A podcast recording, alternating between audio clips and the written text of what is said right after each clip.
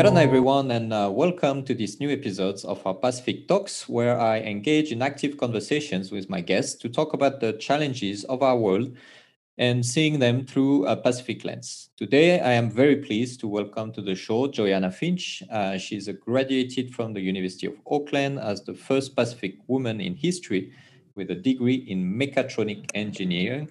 I have no idea what it is, but she will tell us more about it. Uh, she's also a writer. She's a speaker, encouraging the younger generation towards a career in engineering. And uh, we will talk to her about uh, this very specific field, the place of women in the Pacific and in tech also, and all those very interesting uh, topics. Uh, so first, let me introduce uh, Joyanna. Joyanna, welcome to Pacific Talks. Grana Philippe, and thank you for having me. My pleasure. Um, so, Joyanna, you've recently made the news in the region uh, by becoming, as I was saying, the first Pacific woman to earn a degree in mechatronic engineering. Uh, but you've also recently published your first uh, children's book. And you also have been, I've discovered that, uh, Miss South Pacific. So uh, the list is without any specific order, uh, but that's quite a diverse background. So to help our audience know more a little bit about you, can you just tell us a little bit of about yourself and what you've uh, accomplished so far in your life? Sure. Um, well, where do I start? Uh, right from the beginning, I guess. Um, I'm the eldest of three children and was raised on the island of Rarotonga, uh, which is the capital of the Cook Islands. Mm-hmm. Um, Rarotonga is only 32 kilometers in perimeter, so some would say it was a small world living there. Um, however, I've always felt differently. Though the island was small, the experiences and opportunities that were available to me as a child were vast. Um, so, just to give you an idea, here are some of the things that I was able to do as a child living in the Cooks. Um, I grew up playing tennis, netball, karate, and later oiwaka. I belonged to an after school library group, and I think at one stage I was also taking piano lessons. Hmm. I got to experience being an exchange student in Kamehameha High School um, in Hawaii. I got to represent the Cook Islands in the Children's Millennium Festival that was held in New Zealand. That was fun. I got to compete in the Waka Ama World Championships, um, also held in Aotearoa. Uh, I modeled resort wear at, at, weekly fashion shows from a young age and mm-hmm. competed in triathlons. And as a Cook Island dancer, like many young people in Raro, performing at resorts in front of large crowds was a regular thing, uh, which really helped with one's self confidence. Um, there were also numerous traveling opportunities to, to promote our paradise. Uh, Cook Island Cook Island dancing took me to the Edinburgh Tattoo Festival in Scotland and at another event in Taipei, Taiwan. And then joining Miss Cook Islands then took me to Papua New Guinea to compete for the Miss South Pacific title.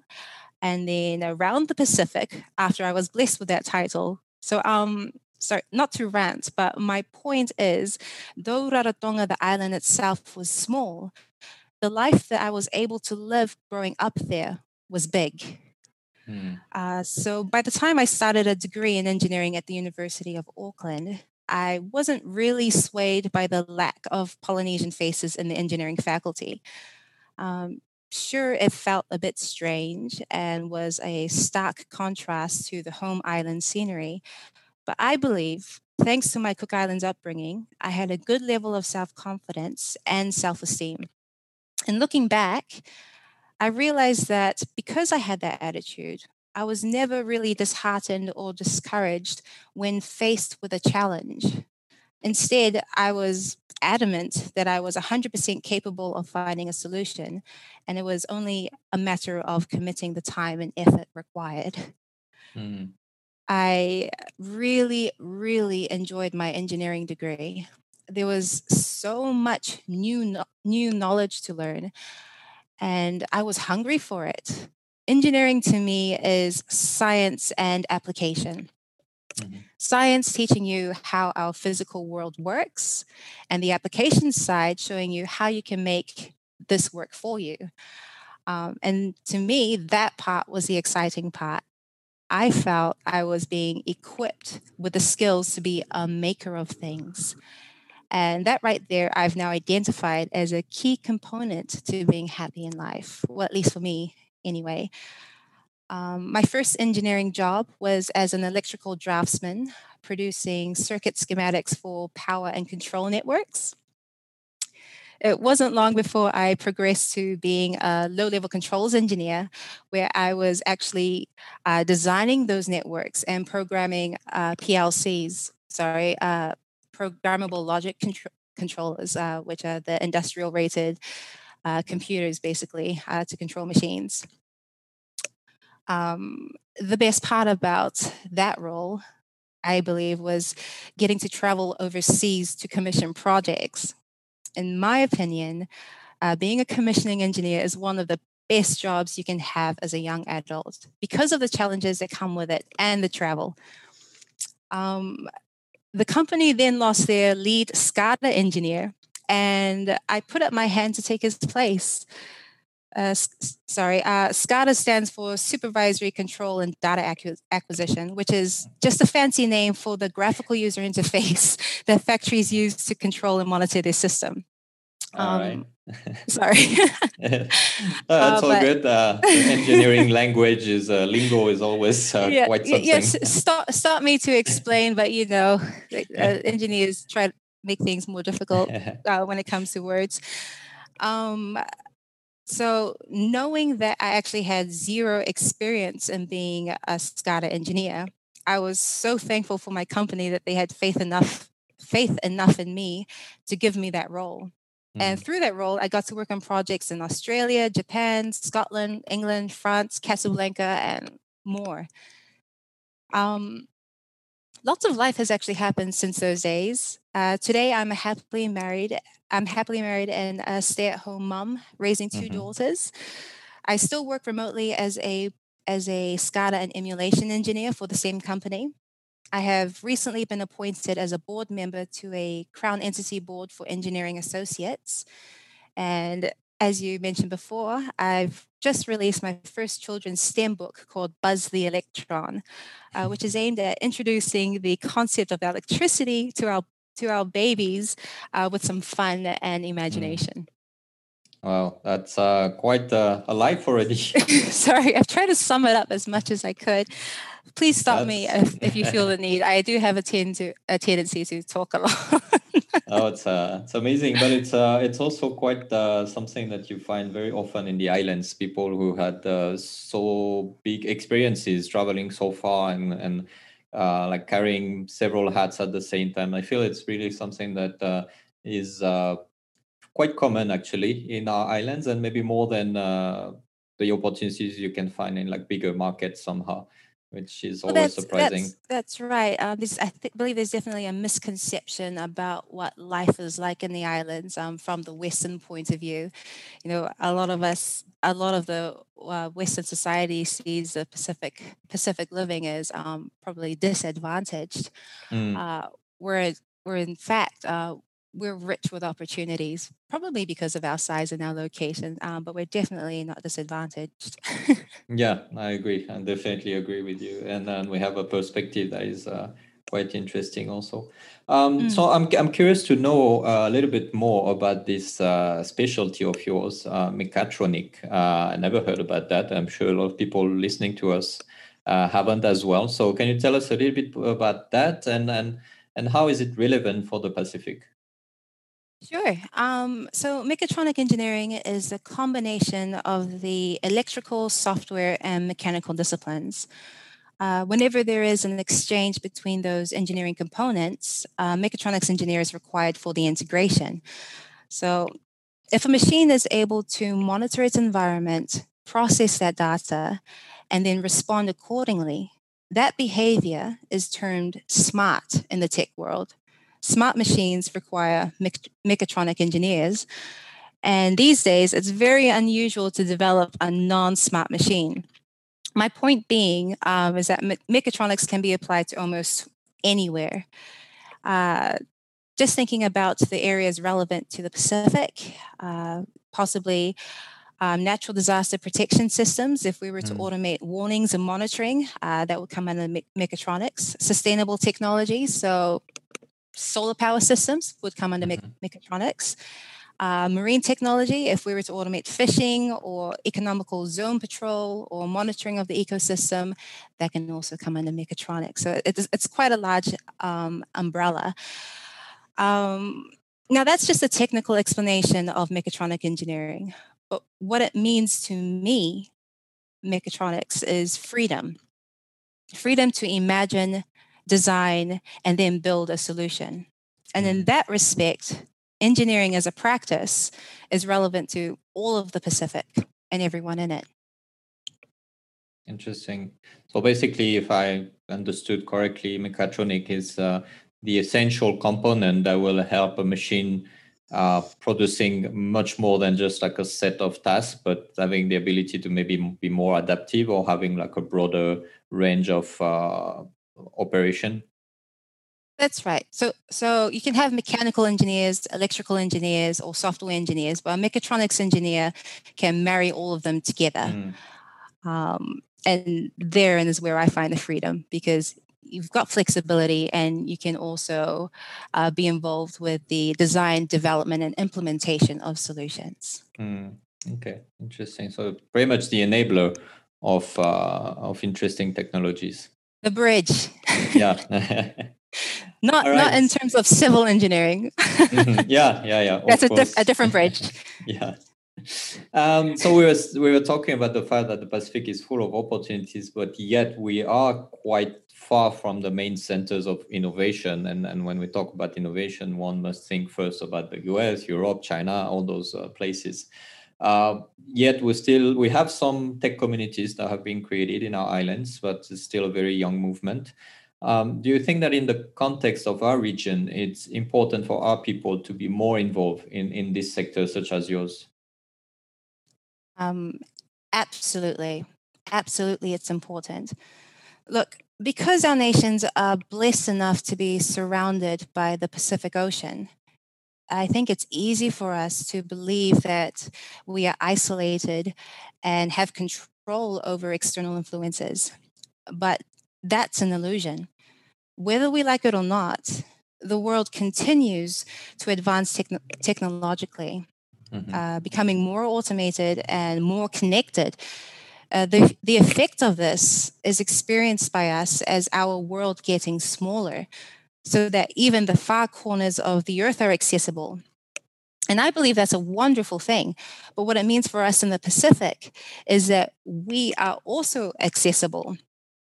And unless we're willing to give up the mod cons of today, like the internet or international trade, you can't stop technology coming to us. Therefore, we do need to get more involved because what's the alternative? If we play ignorant and shun the movement, then we make ourselves only vulnerable to the effects of technology, when instead we could embrace the knowledge and potentially become contributors and drivers of its direction, uh, which puts us in a position of control. We could ensure that the tech used in the Pacific stays true to our cultural values um, what's an example? So, for example, environmental sustainability is a common Pacific value looking after mm. looking after our land and sea.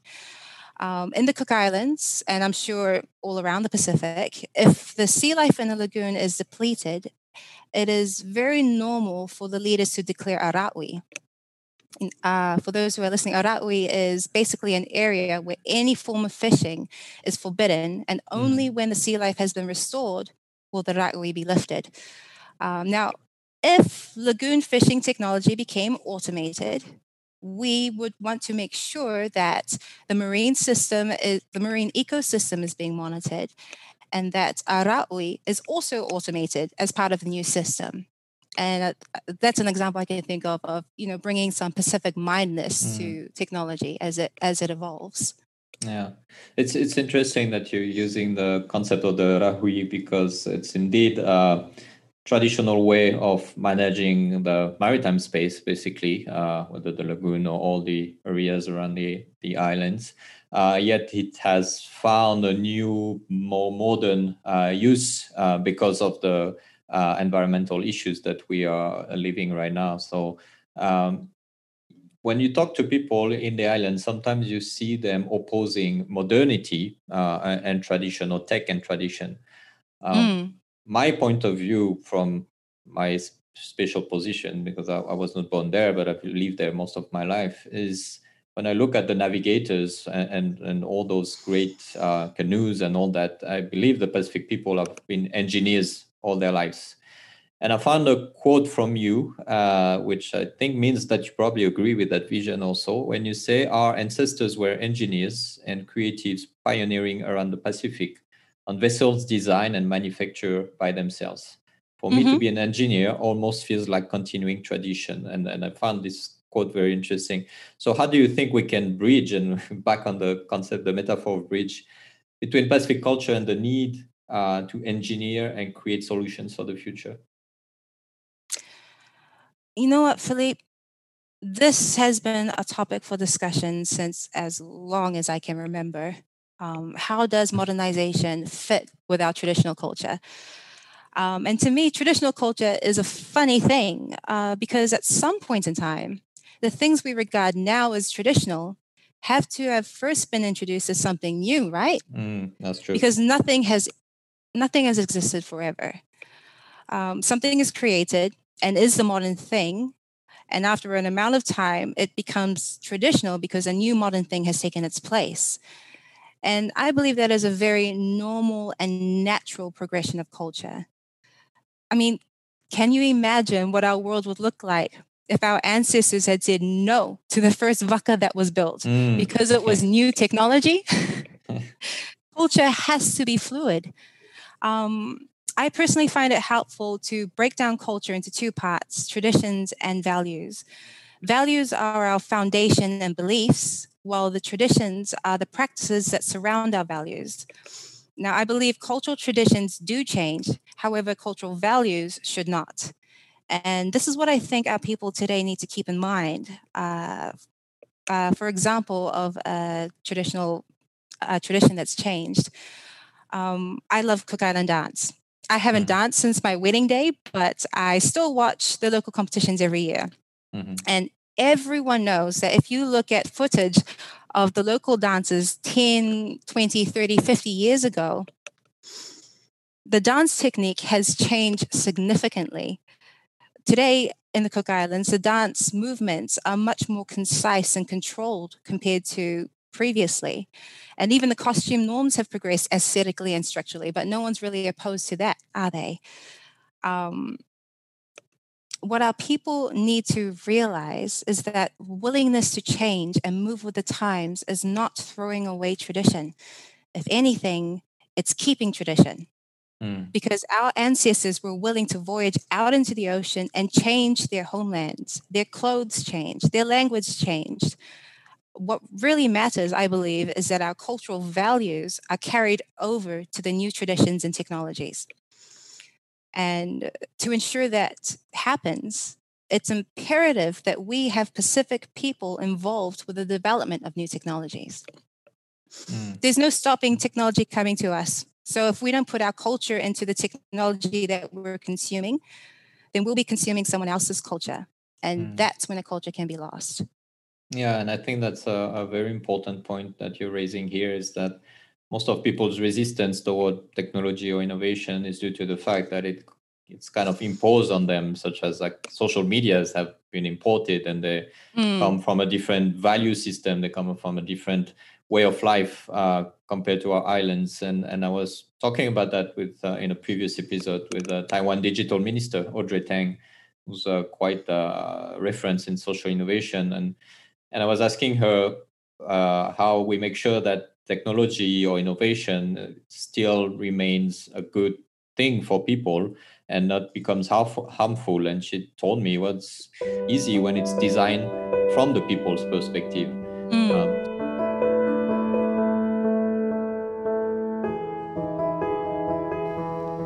Yarana, I'm Philippe, the host of the Pacific Talks and also the founder of Pacific Venturi. If you like this podcast, you may be interested to discover our weekly newsletter, The Global Tiller. In a 5 minutes reading, we give you a new and fresh perspective on global trends and issues. From the Pacific to South Asia, discover our analysis of global challenges done from a point of view that is not one of the major centers of influence. A good way to change your approach to major topics. If you're looking for a different way to understand the news, subscribe for free at The Global Tiller. Find out more on theglobaltiller.substack.com or on pacificventuri.com slash newsletters. Hope to see you there.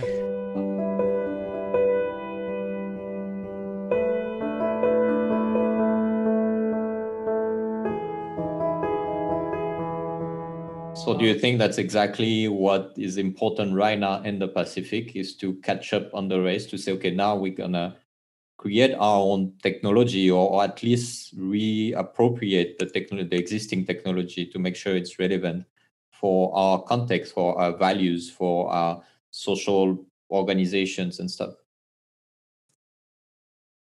Yes, yes. As I mentioned before, um, that is exactly the reason Pacific people need to become more proactive and technically inclined, uh, so that we, uh, we as a people, can influence the direction of technology within the Pacific and make it more, uh, yeah, more uh, Pacific driven, mm-hmm. um, and also so that we can ensure our cultural values are translated appropriately into the new systems and tech.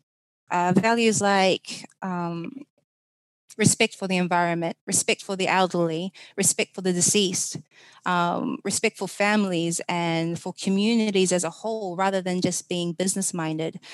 Um, but how do we get people interested? I think mm. is the is the tricky part. three points That's come true. to mind.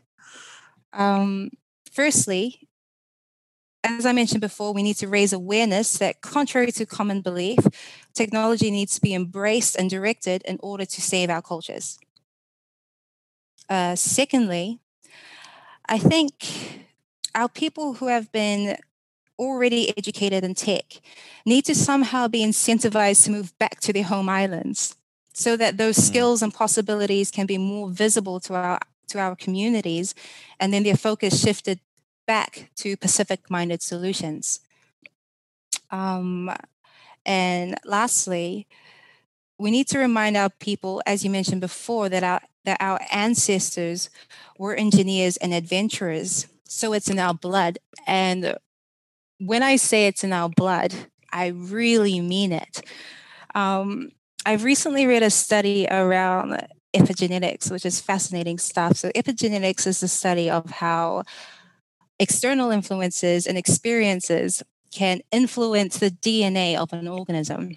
Mm. And uh, there was an experiment that basically proved uh, the memory of uh, navigating through a maze was passed down from a mom to, oh, from a mother mouse to her offspring. Yeah.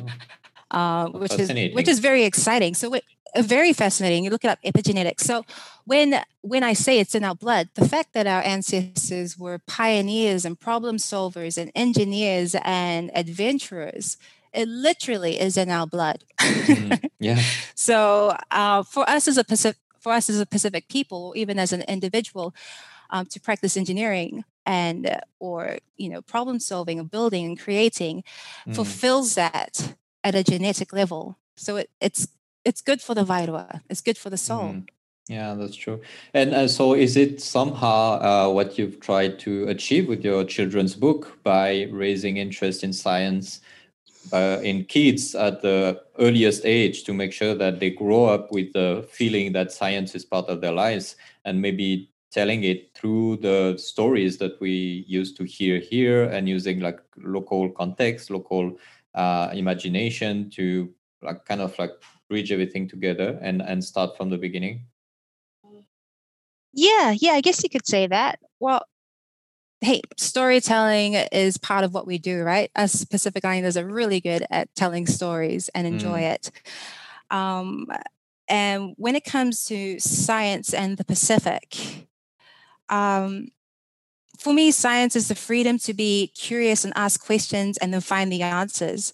Uh, so we can't shy away from science and take in general because science itself is only a tool.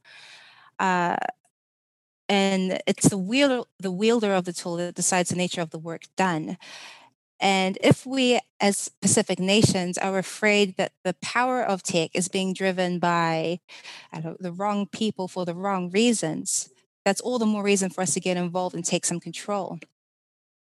With the release of my first uh, children's book, Buzz the Electron, the aim is not even to generate interest, it's just to get the next generation comfortable with the tech concepts, mm. to remove the perception of science and tech being too difficult for us islanders to understand. I, I, believe that our concerns around losing our culture to new tech is only one of the reasons our people have not yet embraced uh, the science and tech industries. The other reason is because from an early age, we Polynesians generally tend to shy away from maths and science. Mm. Maybe it's because the applications and the value of science aren't obvious enough uh, during our island upbringing. Or maybe it's because we think it's just too difficult. Mm. Um, and that's the attitude I'm hoping to disarm with my children's books uh, by introducing the basic concepts early in a fun and friendly way, the next Pacific generation will at least be comfortable enough with science to find out that maybe they even enjoy it. in which case, I'd hope to see the numbers of Pacific people in tech increase, cons- and consequently, uh, uh, the growth in Pacific minded technology. So, mm-hmm. yes, that's why I'm starting with the young ones. That's interesting.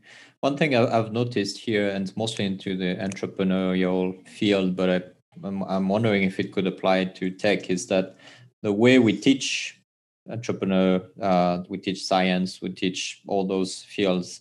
Uh, it's taught in a way that fits kids in other contexts in Europe, in the US, and etc. So, do you think we should completely rethink the way we teach science in the Pacific Islands in order to make it more relevant or more easy to understand, not in the way like of intellectual abilities, but in a way like, okay, I can understand why science is important for me on a daily basis in my island and because it's a traditional thing anyway. Definitely. Um, I, I, definitely think it's worth considering. Obviously, it'll be a large effort to rewrite the curriculum. Mm. Um, but for the young ones to have things relatable and relevant to them, that's the most powerful way to learn, right? Because it's not mm, something abstract in the classroom. I remember, I particularly remember uh, a module in biology class that I was doing by correspondence. And I really disliked that module because we were studying ecosystems and sea life, but they were talking about these shells and seaweed and barnacles that I actually haven't seen. They're not here in Raro. And so it's I'm trying to understand these make-believe creatures mm. and pretend I know I've seen these patterns on the beach when I haven't. Um, so I still pass, but it was it was a very strange way of learning. Um, definitely what you suggested uh, making making the content more relatable and applicable to our island lives uh, can only help us along this journey. Mm. And I do intend to do a bit of that with the books I re- with the books I release. I mean, the the the the primary content is about science as concept as a concept, but because it's I'm having fun with it, I can I can make uh, comparisons and metaphors to that relate to Pacific life. Mm. Uh, for example, the next book I'm working on is about a photon, which uh, introducing the science of light, and I'm thinking of comparing, you know, the the frequency of a color. Uh, and compare compare it to like the wriggle or the sway of a rarotongan dance, mm. um, so so they get that it's a vibration. Um, That's super interesting. It could be done in Tahiti also with the Ori Tahiti. I'm sure it could. Yeah, yeah, yeah. A lot of stories higher frequency in Tahiti, huh? Much higher, definitely. interesting. Well, you're gonna have uh, interesting stories to um, uh, write for kids with the latest discoveries on muons and all that that I read about recently. So I'm guessing a lot of new metaphors to find for that. yeah, should be fun. All right, I'm I'm gonna talk about uh, another element that is important when uh, when we know about your life. Uh, as I said, you are now referred to as the first Pacific woman to hold a degree in mechatronics. Um, and, and I believe the woman element is, is important. But uh, how is it important for you uh, to motivate women to follow your examples, whether in engineering or any other scientific field? Uh, and in, in our communities today, uh, where we, as we said, juggle between tradition and outside have uh, influence, how can women play a role to bridge those two worlds? Um, you know, there's no question that it is indeed a juggle between traditions and outside influences. Mm-hmm. And let's be honest, to avoid driving a car, using a phone, flushing a toilet, or using electricity in the name of keeping tradition is, at the very least, impractical. so, a balance must be struck between our culture and outside influences. And from my point of view, women can help facilitate this balance uh, in two ways. Firstly, they can influence the direction of technology by being involved themselves in the tech industries. Um, it's important for me to have women in tech because to develop solutions that benefit women, families, and communities, you need a woman's perspective involved. Uh, secondly, women influence the values of the next generation. Because we are the mothers of our Pacific communities and uh, we collectively have a very strong influence on the values passed down to our children. And by instilling our cultural values into our children, as well as gearing them up to be comfortable and involved in tech, I believe women play a crucial role in the survival of our culture. Interesting. Yeah, the, I was watching recently the documentary Coded Bias on Netflix. I don't know if you've seen that, but it's thanks to women uh, and minority women that we have basically aware. Uh, we are aware now that uh, algorithms are biased because all the people working on that were white men. So obviously they just did the work on their own perspective. So uh, mm. definitely prove the fact that not only we need more women, but we need people from different cultures to make sure that the innovation take care of their own uh, problems and situations and perspective on the world. Mm. All right. Uh, so at this stage of the podcast, what I like to do usually is to kind of have mind colliding with each other, uh, a great mind against uh, another great mind, and I, and I go dig into the books that I read uh, to find a quote that I will um, read to you and, and have your view uh, on that. So for you, I chose a book from Stuart Russell. Uh, you probably know this writer and academic, very famous in the field of in, in, artificial intelligence. And his uh, recent book is called Human Compatible. And he says this more than 100 billion people have lived on Earth. They have spent on the order of 1 trillion person years learning and teaching in order that our civilization may continue. Up to now, its, on, its only possibility for continuation has been through recreation in the minds of new generation. That is now changing. Increasingly, it is possible to place our knowledge into machines that by themselves can run our civilization for us. So, what do you think of this quote, and especially in the context of the Pacific, where the passing of knowledge has been interrupted at some point because of history, and where we need more than ever to ensure the continuity of our local knowledge. So, how can the engineering process come into play for in that specific matter? Um, I don't think we should be afraid of transferring our knowledge to machines. We can do that as well as as continue our person to person methods if we like. You know, archiving our history has always been a thing that we do through mm. paintings, carvings, songs, stories, you name it. Um, using the new technology to archive our knowledge is natural progression uh, from my point of view. So it's, it's a win win, if you ask me. Uh, ho- however, the alarming part of what Stuart Russell writes is when he implies that civilization will be run for, for us by the mm. machines. And as much as I am pro and excited about the advancements of tech, even I'm concerned about that notion. Mm. Uh, artificial intelligence and data collection are both amazing as well as dangerous uh, developments in the tech world. Most engineers I know have their laptop cameras always covered. And uh, when Apple updated their software to show you when an app was accessing your camera microphone, you realize that we really are being watched all the time. Mm. Um, but it's all in the name of progress and convenience because more data obviously makes it easier for an AI to be of service to us. But if we want to ensure that our knowledge is not forgotten and that our cultural values are being respected by the new artificial intelligence operations, again, we need to get more of our people on the development side of tech instead of just the consumer side. Mm, indeed, I agree. And do you think that's also how the Pacific values, the way that we have respect for uh, our elders, respect for the community, respect for the land, mm. and, and, all those elements you just mentioned.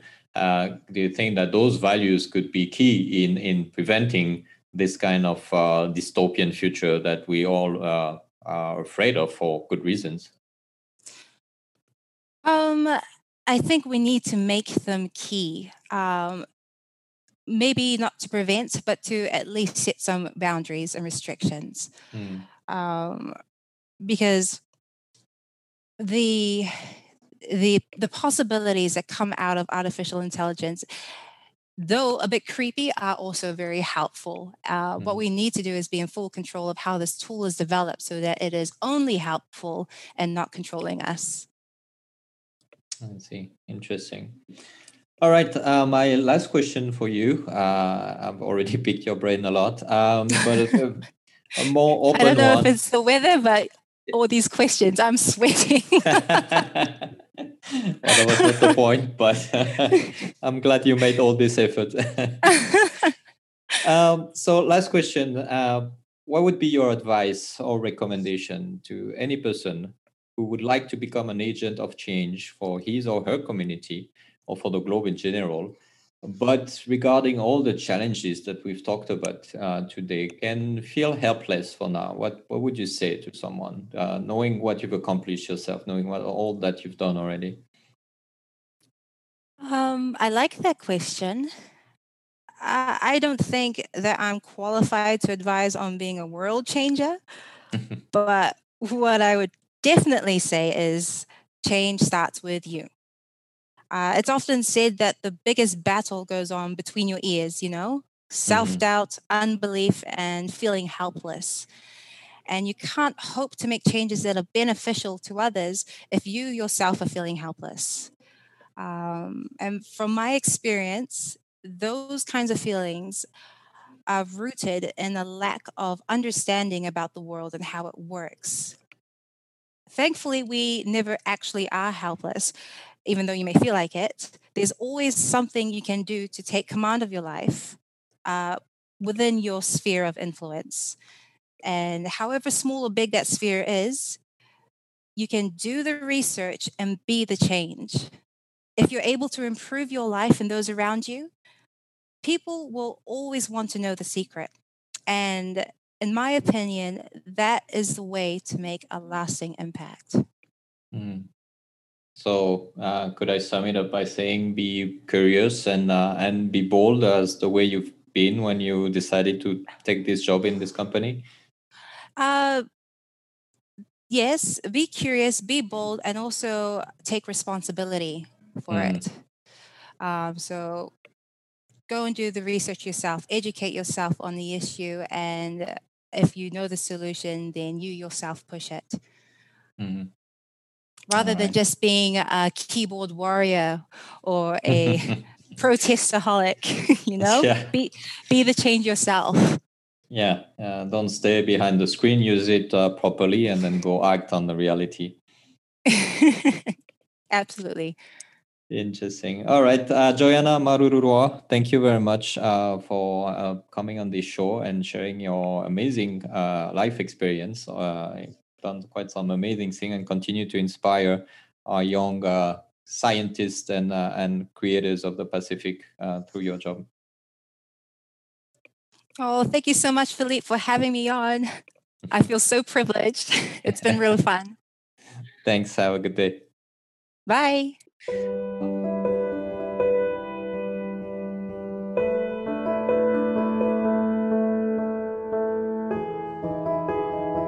Hey, it's Philip again. I hope that you enjoyed this new episode of our Pacific Talks. Joanna's career and life is really inspiring, and it's interesting how she manages to get the best of all worlds in order to ensure that her and her community are ready for the challenges to come. If you've liked this episode, don't forget to like and subscribe on your favorite podcast platform to never miss any of our coming episodes and you can also discover our previous ones and enjoy some diverse conversations. And because we're in the sharing economy, how about sharing this episode to your friends, colleagues, and family if you think they can enjoy it? Our goal is to spark conversations and ideas in our communities in the Pacific, but also everywhere, and make sure our Pacific voices are heard on global issues. The Pacific Talks will come back in a month with a new inspiring leader from our Pacific region to tackle and talk about other issues, other global challenges to come. Until then, take care.